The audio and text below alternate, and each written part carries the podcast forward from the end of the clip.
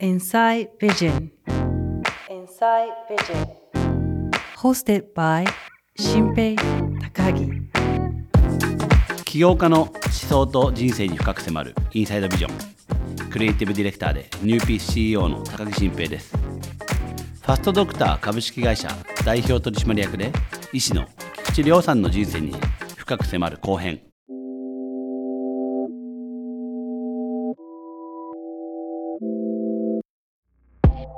でも一人立ち上げたわけじゃないですよね。あそうですね。あの共同創業の医師がもう一人名倉っていう人間がいてあとは、えっとマーケティングの方で小石っていう人間がいて、うん。3人で創業してまうすどういう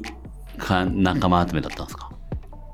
名倉はもともとあの仲がいい救彼は救急医だったんですけど、うん。あのまあ、あんまりこう大学に縛られてなかったんですよね当時は女子、まあ、彼もともと名古屋の大学出てで女子医大の医局にいてでそこからこう救急からそこ整形外科にこうスペシャリティを移したいっていう気持ちであの一般病院の方に席を移して、まあ、少し身軽な形でこう働いてたんですうよね。んでこういった事業をやりたいって思った時にまずその医療の拠点となる医療法人が必要だっていうふうな話で、でも自分はこう大学の医局でなかなかそういった二足のわらじって履きにくいのでどうしたらいいだろうなって誰か院長やってくれる人いないかなっていうふうに 思ってですね。でまだあの自分も若かったんで周りでこう開業してる人間っていうのはいなかったので、まあとりあえずこうそういった席をこうなんか追ってくれる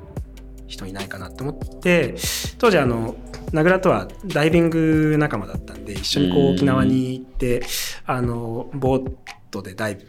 すね、はい。海のあの海上にいた時にですねあの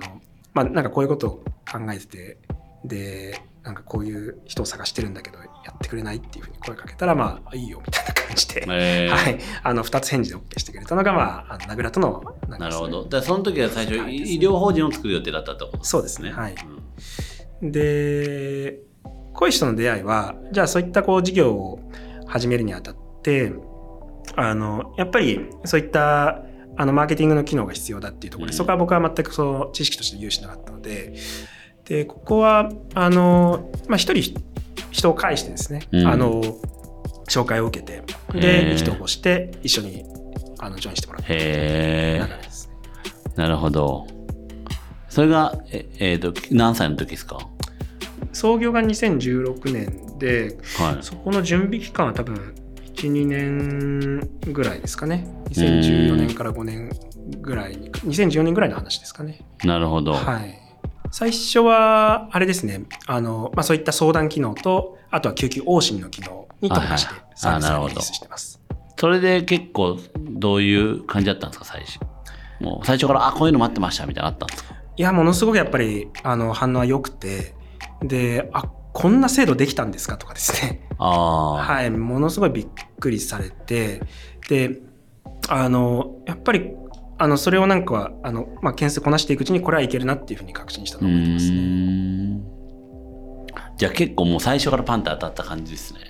まあ、わからないですけれども、でも、そうですね、なんかすごく感触は良かったのを覚えてます。えーそっからあこのファーストドクターのそのまあ成長の中でなんかターニングポイントになってた時って次は何が来たんですか？そうですね、あの、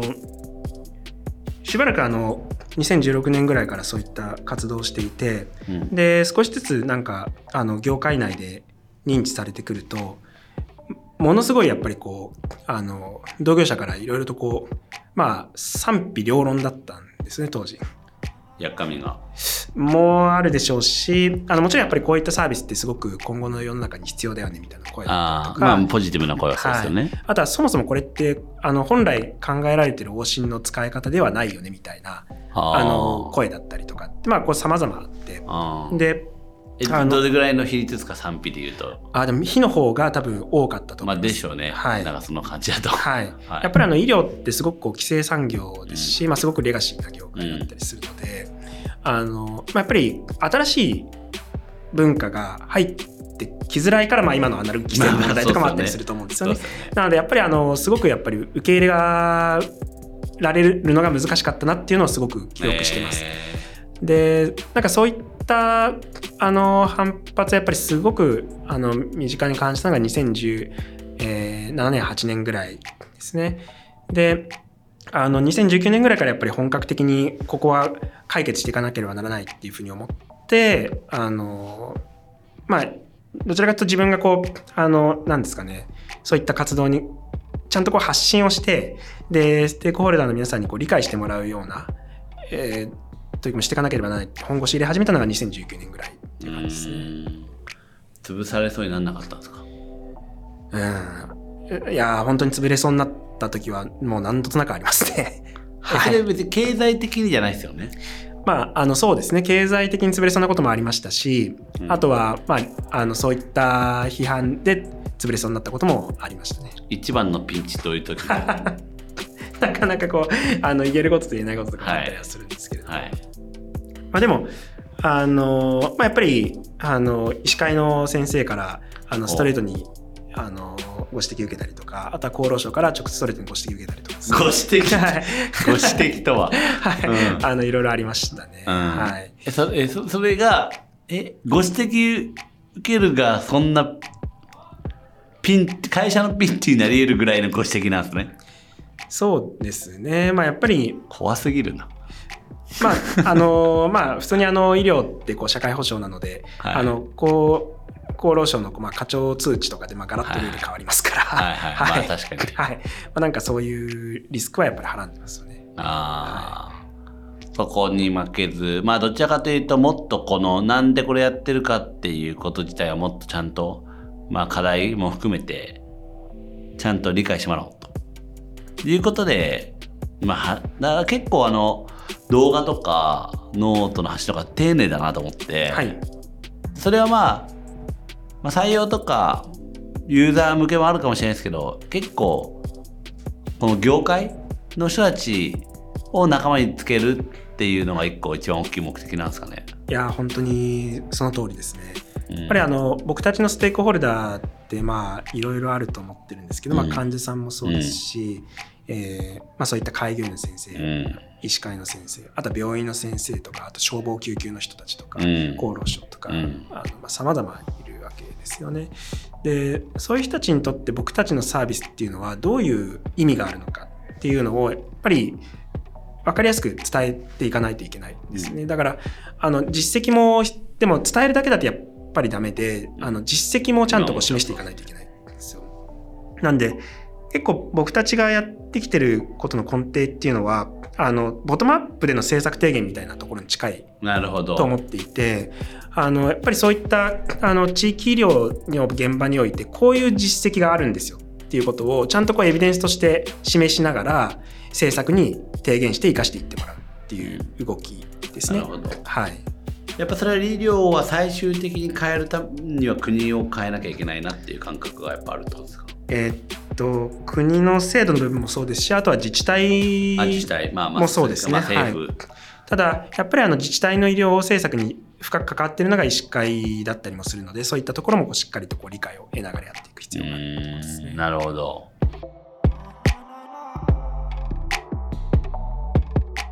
まあ、かつてはある意味ワークしたシステムが今まあ、人口がまあそもそもこ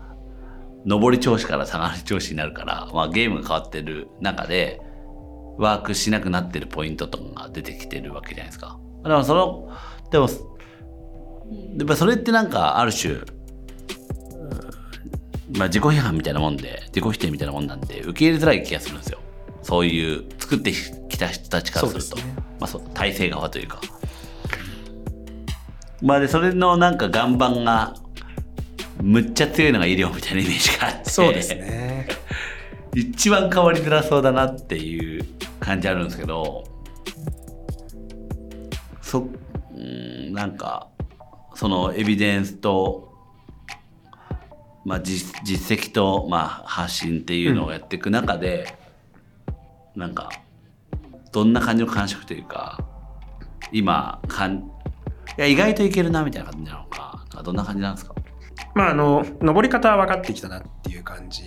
ですね。結構なんか僕が2019年ぐらいからやってきたことっていうのは、あの、まあ、実績を作ってエビデンスにするっていうところは一つそうなんですけど、それこそあの、まあ、大学の教育機関とこう連携して共同で研究をしてエビデンスを出していくみたいなところは一つやったりとか、あと先ほどあのお話ししたそのステークホルダーの方々へしっかりとこう理解を流していくっていう形で、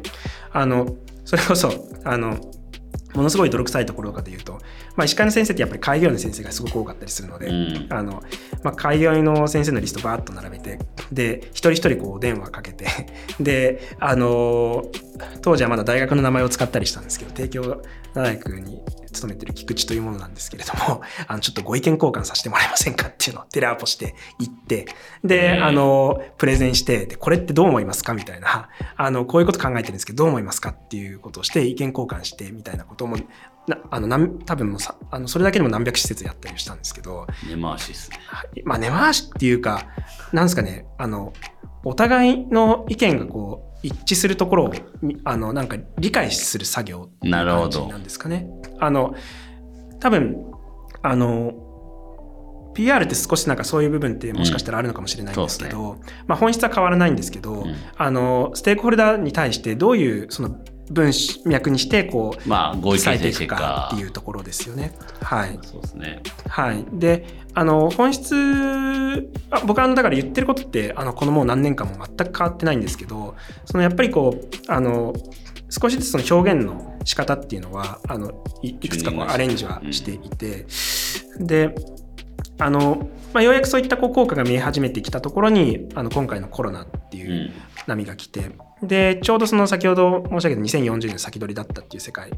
ていうワーディングもその時に作ったりとかしたんですけれども、でもなんかやっぱりなんかそれ、コロナはやっぱりすごく分かりやすい事例だったので、あのそこでこう理解を促されたような感じはします、ね。なるほど。はい、凝り固まった業界の常識をこう打ち破っていくために、さっきまあ、ハウとしてのその、ステークホルダーの対話みたいな話がありましたけど、はい、なんか、大事にしてるかか考えとかスタンスみたいなのってあったりしますか？価値観とか。ああなるほど。まあいろいろありますけどあのなんか一番やっぱり大事にしてる思想っていうのは既存のあのなんか医療システムっていうものをあの壊してアップデートするんではなくてそこの中に入って機能してアップデートするみたいなところの考え方をなんか意識はしてますね。やっぱりあのなんか今あるその機能っていうのはなんかどうせなら生かした方がいいと思うんですよね。はい、はい、はい。なのでその生かし方っていうのをなんかすごく意識はしてます。なので結構まあ破壊的なみたいな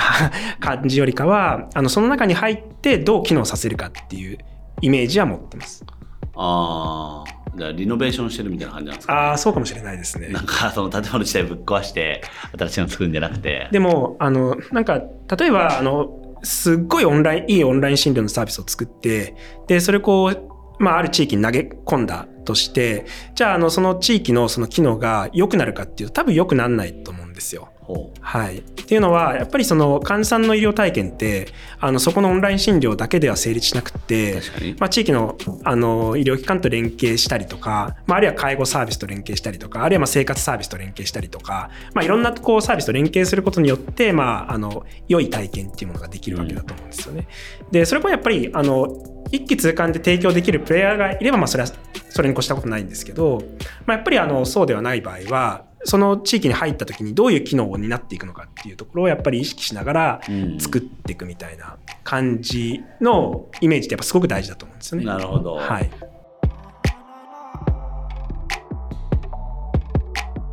まあ本当医療の世界って本当に賢い人多くて、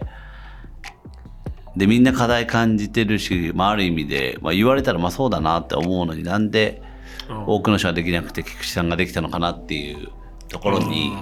なんか興味があるんですけど。それ何なんですかね？うん。ブレイクダンスしたからですか あ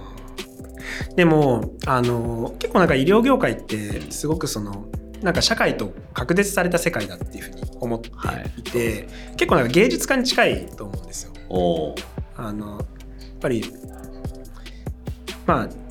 ぱりあの医療機関の中では一番こうヒエラルキーの上にいて、うん、で、まあ、自分のこう好きなことをみんなやってるみたいな感じだと思いますし、うん、あとはこの学び方とかもこう狭く深くみたいな。まあ職人的な感じですよね。ですよね。うん、はい。なので結構そういった嫌いがあると思っていて、で、なので、こう、どんどんどんどんそのコミュニケーションのあの幅っていうのも狭まっていくんですよね。要は、あの、その方があの心地いいので。うん、はい。多分なんかどんどんこう自分のこう専門領域について理解できる人ってのは狭くなっていくし、うん、で、その人とかもいつもこうディスカッションをするみたいな形になってと思ってるんですけど結構なんかあのそこからなんかやっぱりこうそれじゃまずいって思ってでやっぱりそこからコミュニケーションの幅を広げていってなんか視野を広げるっていうところはやっぱりなんかすごく大事なプロセスのような気はしていて、はいはい、例えば医療の例えばあのすごくあのアナログな環境でこう生活している時にあのこういうなんかソリューションが活用できるっていうそのインプットがなければ発想っていうのも生まれないわけですよね。ねはい。なので、あの、いかにその目線をこう広くして、うん、俯瞰してこう、あの課題にを眺めていられるかっていうところがやっぱすごく大事だと思ってるんですよ。うん、で、なので結構なんかそういった気づきがあって、それをこう実直にこうやり続けているっていうところが多分今の僕のそのある姿の原点なのかなっていうふうには思ってますかね。はい。なるほど。だから多分、あの、皆さん頭いいので、あの、なんかそういうこう目線感であれば、多分なんかもっとこういろんなその、あの、あの、なんかサービスを立ち上げる方出てくるとは思うんですよ。ただなんかその、なんですかね、あの、考えが生まれない環境にどうしても居続けてしまうと、はいはいそれで終わってしまう人が多いかもしれないですね。はい、じゃあもっとある意味で医療業界に株式会社とかもどんどんやっていって、えー、と新しいサービスやっていくためには、えー、とその職場から医者を引き剥がすことが大事だと。あの一般のそのビジネスマンビジネスパーソンって、まあ、基本的にこういろんなこう領域の人とこう触れ合うわけじゃないですか。まあすね、だからそこでこう刺激を受けるし、あの起業家精神みたいなところもなんか植え付けられたりする人もいるでしょうし。価値観との交流とか、視点のがあって。はい。だから、あの、医療業界においてもやっぱりそういった風をやっぱり吹かせていくっていうのが大事なのかもしれないですね。なるほど。はい。土なんですね。どちらかというとこう。はい。で僕今話聞きながら、はい、かんなんで菊池さんできたのかなって考えてたんですけど、はい、僕が。なんかやっぱ受験失敗したからなんじゃないかなと思って。ああそこまで遡りますか？やってるのはなんかいやこれ分かんないですけど医者になる人ってあんま受験失敗しない人多いそうだなと思って。あでということはそのなんですかねまあなんてアリューみたいなところに立ったことがない気がしてて、まあ新しいことをやるっていうことはアリューな方に立つってことじゃないですか。特にか多分医療の世界でいうと株式会社やるとか、はい、まあ、そういうのってめっちゃありだと思うんですよ。医療法人が普通、うんうんうん、だからそっち側に立つ勇気がないんじゃないかなと思って。なるほど。でも一回だったら別にそそれって大したことないって気づけるじゃないですか。そうですねだけど意外とそこに行けないっていう、はい、なんか、はいはいはい、あのなんか結構もう一流企業でずっと育ってた人がと、まあ、ある程度年取ってから起業できないみたいなものと近くて、なんかそんな感じなのかなとか思ったりしました。それはあるかもしれないですね。なんかまあやっぱりあの、あの医者の世界ってこう医局文化みたいなところがあって、うん、でそこでこうローカルなコミュニティをこう作ってでそこからやっぱり抜け出しづらい文化っていうのが、うん、まあ昔からあるわけですよね。だからどうしてもあのなんかそこのコミュニティの外とこう触れ合う機会っていうのがやっぱりこう遮断されていてでそこの中でこう生きていってで気が付いたらもうあのその視点から抜け出せなくなっているみたいな、うんうん、その社会の構造っていうのはやっぱりあると思ってます。うん、で僕はやっぱりあの、まあ、2013年と14年にその臨床現場で感じたその強烈な違和感みたいなところとあとはまあ自分がこう20年後にどうなるんだろうっていうふうに考えた時のあの目の前に座っている部長とか、あとはまあ大学病院で教授になってる教授とか、うん。みたいなところをこう見た時になんかやっぱりなんかどれもなんか自分がこうやりたいことなんだっけっていううん。ところはなんかすごく違和感を感じたりとかもして。うん。であのでまあそこからなんか結構あのできるだけその外の世界とこう触れ合おうみたいなあのことをその時始めたんですよ。でそれこそ、まあ、意識的になんかあの今月はこういう業界の人と会おうとかですね。へー。決めたりとかしながら、うん。あの話したりしてたんですけど、うん。なんかその中ですごく感じたところはあのまあ本当にやっぱ世の中いろんな人がいるんだなと、まあ当たり前のように感じたりしたのとあとその中であのアントレプレナーシップを持ってるドクターとかもやっぱりいたりとかしていて。うん。でまああこういう自己実現のあり方っていうのもあるんだなっていうのを理解したりとかしている中で、あのあ結構なんか自分のこう未来っていう意外と開かれてるんだな、これまではその大学の教授一般病院の部長開業みたいなあのもう見えてる世界しかなかったんだけど意外と自分の未来って開かれてるんだなっていうのにあのその医者4年目ぐらいのタイミングで気がつくことができたっていうのは多分一つ大きなうん出来事だったのかなっていうふうには思ってます。なるほど。いや、そうっすよね。だから結構その、まあ、医者の外の世界に、ああ、こういう選択肢もあるんだとか、まあそうですね。見て、で、それでもいいじゃんって。はい。でやっぱそれの人たちと触れ合おうと思ったりとか、それでもそれは楽しい道があるって思えるかどうかって、だからその、なんていうんですかね。まあ、ある意味確率的な学校の中でずっといなかった、うん一回なんかそういう多様なうん。人たちに、の中で面白い、それはそれで面白かったっていう経験がはい。あったから、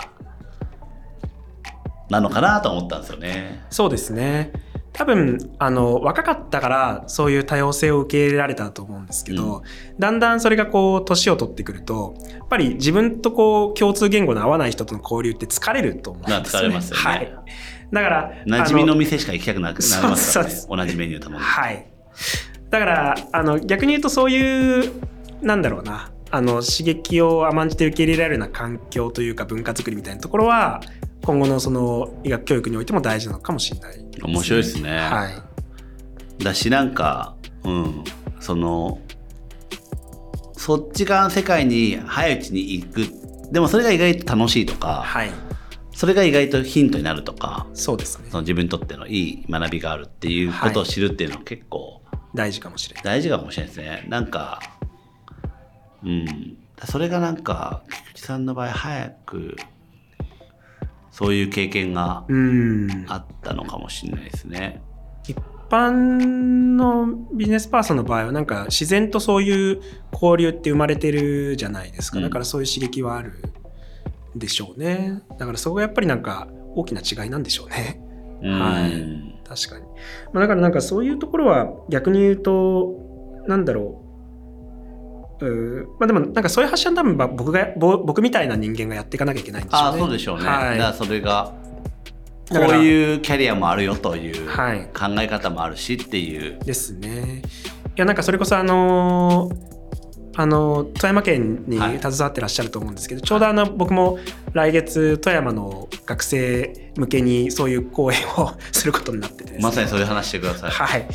いやなんで結構なんかそういうところはもう一つなんか僕のこうあのー人生の楽しみとしてモチベーションは感じていて、いかになんかこういう生き方をこう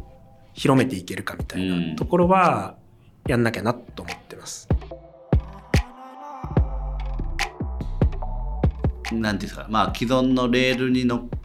の中で行くだけが別の、まあ、医療を仕事ににするやり方じゃないよってことなんですかね。そうですね多分その医師のライセンス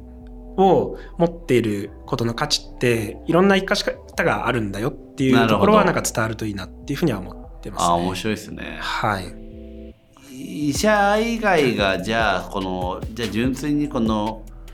医療スタートアップできるかっていうと難しいじゃないですか。そうですね。の業界コードも知らないし、まあ、そのある意味その人たちとのアクセス権持ってないしそうですね。まあ語ることへの説得力もないし、まあ、多分専門知識もないっていうのもあるでしょうし。でもそれもだからそれ自体がまあある意味医療ライセンスの特権ですよね。そうですね。やっぱり閉ざされた世界なのでその中を知っているかどうかっていうところだったり。あとは、まあ、これからやっぱりその注目されてくるところってまあ医療の生産性をどうやって上げていくかっていうところって、まあ、ダイレクトにそのオペレーションを知ってるかどうかっていう話になってくるわけですよね。うん、で、そこってやっぱり医療従事者でないと知り得ないところだったりもしますし、なるほど。あの、見えない課題って、当事者でないとわからないので、でね、だから、あの、これからやっぱり日本をこう、良くしていくっていうところに向けては、やっぱり現場のその医療従事者が立ち上がる必要があって、で、そのためには、やっぱりそういう視点を持つ人を増やす必要があって、で、それにはやっぱり若い段階で、そういった刺激に触れるっていうことが大事っていうことを伝えていく必要がある、みたいな感じなんですかね。なんか、医療ライセンスって、まあ、パスポートみたいなもんだと思えばいいのかなって今話してあそうかもしれないですね。で、はい、まあその医療っていう国があって そこが閉じててまあそこに行ける県なんだけど、はい、まあ、パスポートだから外にも出れて、うん、でも出れそれ出なかったら医療世界でいるだけでまあそれはそれでいいんだけどでもそれでやったらもっといろんな世界行けるし、うん、で外の世界行ったらまた気づけることはすごいたくさんあってそうですね。みたいなことだったりするのかなとか。なんか。やっぱなんかなんなんでできたなんでこの人はそれができたんだろうっていうのは僕やっぱ結構結構興味があって。ああでも確かにそこは本質かもしれないですね。うん。なんか意外とみんな表面的なというか、はい、こうどうやってるかとか、うん、見るけど別それうまくやまあそのビジネス書とか、まあ、まあそういうもんだと思うんですけどでそれコピーペしてできるようになるわけじゃないじゃないですか。うん。まあ、だから別にああいうああいうき、まあ、わかんない、まあ、企業本に価値はないってことはないけど、うん。うん、それやってじゃあ自分もやってみようってできることではなくて多分その根っこみたいなものがあって多分そこが本質なんだと思うんですよね。そうですねそうですね。それがまあある意味まあなんていうんですね。その、まあ、今回で言うと多分外の世界と触れ合うっていうことだったりとか多様な視点を取るてあの見るっていうことだったりとかしたんだろうなと思ったんですけどそういう機会が人生の中にあってそれが積み上がってって、まあ、それが何回かそういうターニングポイントみたいなのがあって。でそれがちょうど世の中の課題とか時流とか、まあ、株式会社っていう、まあ、ある種のフォーマットとか、まあ、いろんなものがこううまく結びつき合ってこの起業してその企業が成長したりとかするっていうことにつながってるのかなとか。で、やっぱそれ自体がすごい、まあ、ある意味再現性ないんですけど、